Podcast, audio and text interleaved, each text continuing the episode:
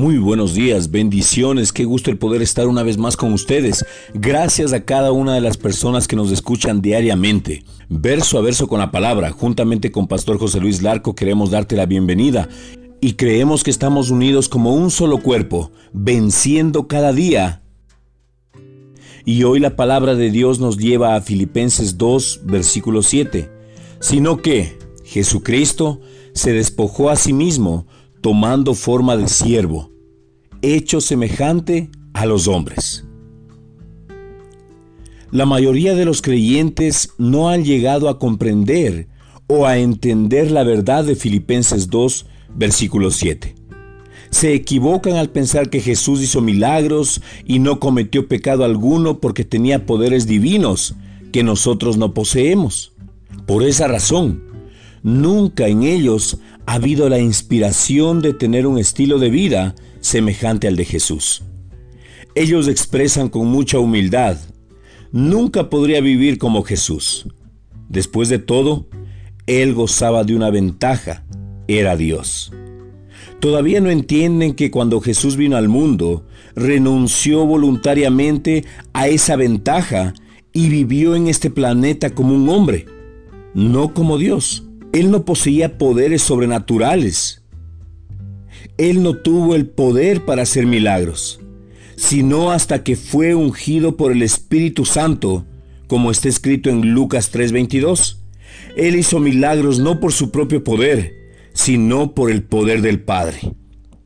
El Padre que mora en mí, Él hace las obras, decía el Señor Jesucristo en Juan 14:10. Cuando Jesús oró, lo hizo no como un ser divino que ejercía la autoridad de Dios, sino como un hombre que vivía en obediencia a Dios. Qué distinto. Autoridad de Dios y obediencia a Dios. Dos puntos claves para cada una de nuestras vidas. ¿Estoy siendo yo puesto con la autoridad de Dios y me convierto en un autoritario? ¿O estoy obedeciendo a Dios y me convierto en un siervo de Dios? Como dice en Hebreos 5:7, sus oraciones fueron oídas no por su deidad, sino a causa de su reverencia hacia Dios. Jesús, el divino Hijo de Dios, puso a un lado sus privilegios y poderes de la deidad por un tiempo y vivió como un hombre en este mundo. Una vez que usted entienda eso, su alma será completamente conmovida.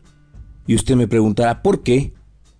porque significa que usted, como hijo de Dios, nacido de nuevo y lleno del Espíritu Santo, como lo fue Jesús, tiene la misma oportunidad de vivir como Jesús lo hizo.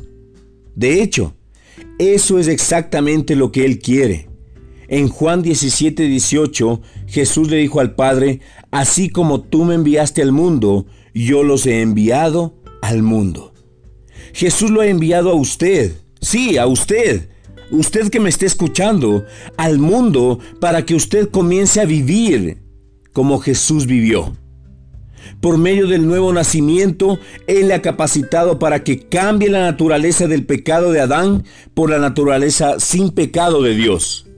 Él le ha dado el poder y el mandato de vivir sin pecado de vivir en comunión con el Padre, de predicar el Evangelio, de sanar a los enfermos, de resucitar a los muertos, de echar fuera demonios y de hacer discípulos, de vivir bajo la visión perfecta de Cristo Jesús.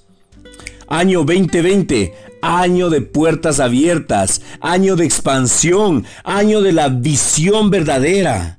Al ser conscientes de ello, podrá despojarse de las cadenas de la duda que le tienen atrapado y empezará a vivir como Jesús quiere que usted viva.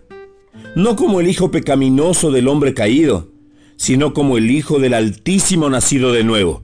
Entonces, todos los que están a su alrededor empezarán a ver a Cristo Jesús en usted reflejado. Somos un espejo y tú decides qué reflejar. ¿Reflejas al mundo, al Hijo pecador, o reflejas a Cristo resucitado en tu vida y lleno de la bendición de Dios? Oremos juntos. Amado Padre, bendito Dios, amado Salvador, queremos darte a ti, Señor, toda la gloria, honra y honor. Oramos, Espíritu Santo, para que en este tiempo, Señor, seas tú reflejándote en mi vida, seas tú reflejándote en mi familia, en mi esposo, en mi esposa, Señor, en mis hijos. Que todos, Señor, los que están alrededor mío, Señor, puedan ver a Jesucristo reflejado en mi vida. Gracias te damos, Padre Santo, porque hoy dejo la religiosidad, Señor, y comienzo a tener una relación viva con Jesús. Gracias te damos, Padre, por tu amor, tu fidelidad y tu bondad, Señor. Gracias, Señor, porque en este tiempo, Señor, después de haberte recibido a ti como el Señor y Salvador de mi vida, yo creo, Señor Jesucristo, que tengo comunión con el Padre, Señor. Yo vivo sin pecado. Señor, en el nombre de Cristo Jesús, Señor, tengo comunión para predicar. Tengo comunión, Señor, para poder sanar a los enfermos, resucitar a los muertos, Señor, echar fuera demonios y, Señor, hacer discípulos. Enséñanos a ser, Señor, lo que tú haces. Soy un espejo y reflejo a Cristo Jesús, vivo en mi vida. Gracias Señor porque mi empresa refleja a Jesús, mi negocio refleja a Jesús, yo reflejo a Jesús. Bendigo este tiempo, Padre Santo, y así como Jesucristo se despojó de sí mismo, tomando forma de siervo, yo, Señor, me despojo a cualquier espíritu de religiosidad y comienzo a vivir, Señor, la vida en Cristo Jesús. Amén. Puedes escribirnos a verso a verso con la palabra arroba gmail.com o llamarnos al número telefónico más 593-994-470-057. Estamos aquí para servirte. Queremos llorar contigo, queremos reír contigo, queremos ser parte de tu vida. Jesucristo te ama, nosotros también te amamos. Recuerda, después de Jesucristo, la persona más importante para este ministerio eres tú que nos está escuchando. El Señor quiere bendecirte, el Señor quiere expandir tu vida, el Señor quiere expandir tus pensamientos, tus sueños, tus anhelos. No te quiere limitar, quiere llevarte más allá. Jesucristo te ama, nosotros también te amamos. Con amor, Pastor José Luis Larco.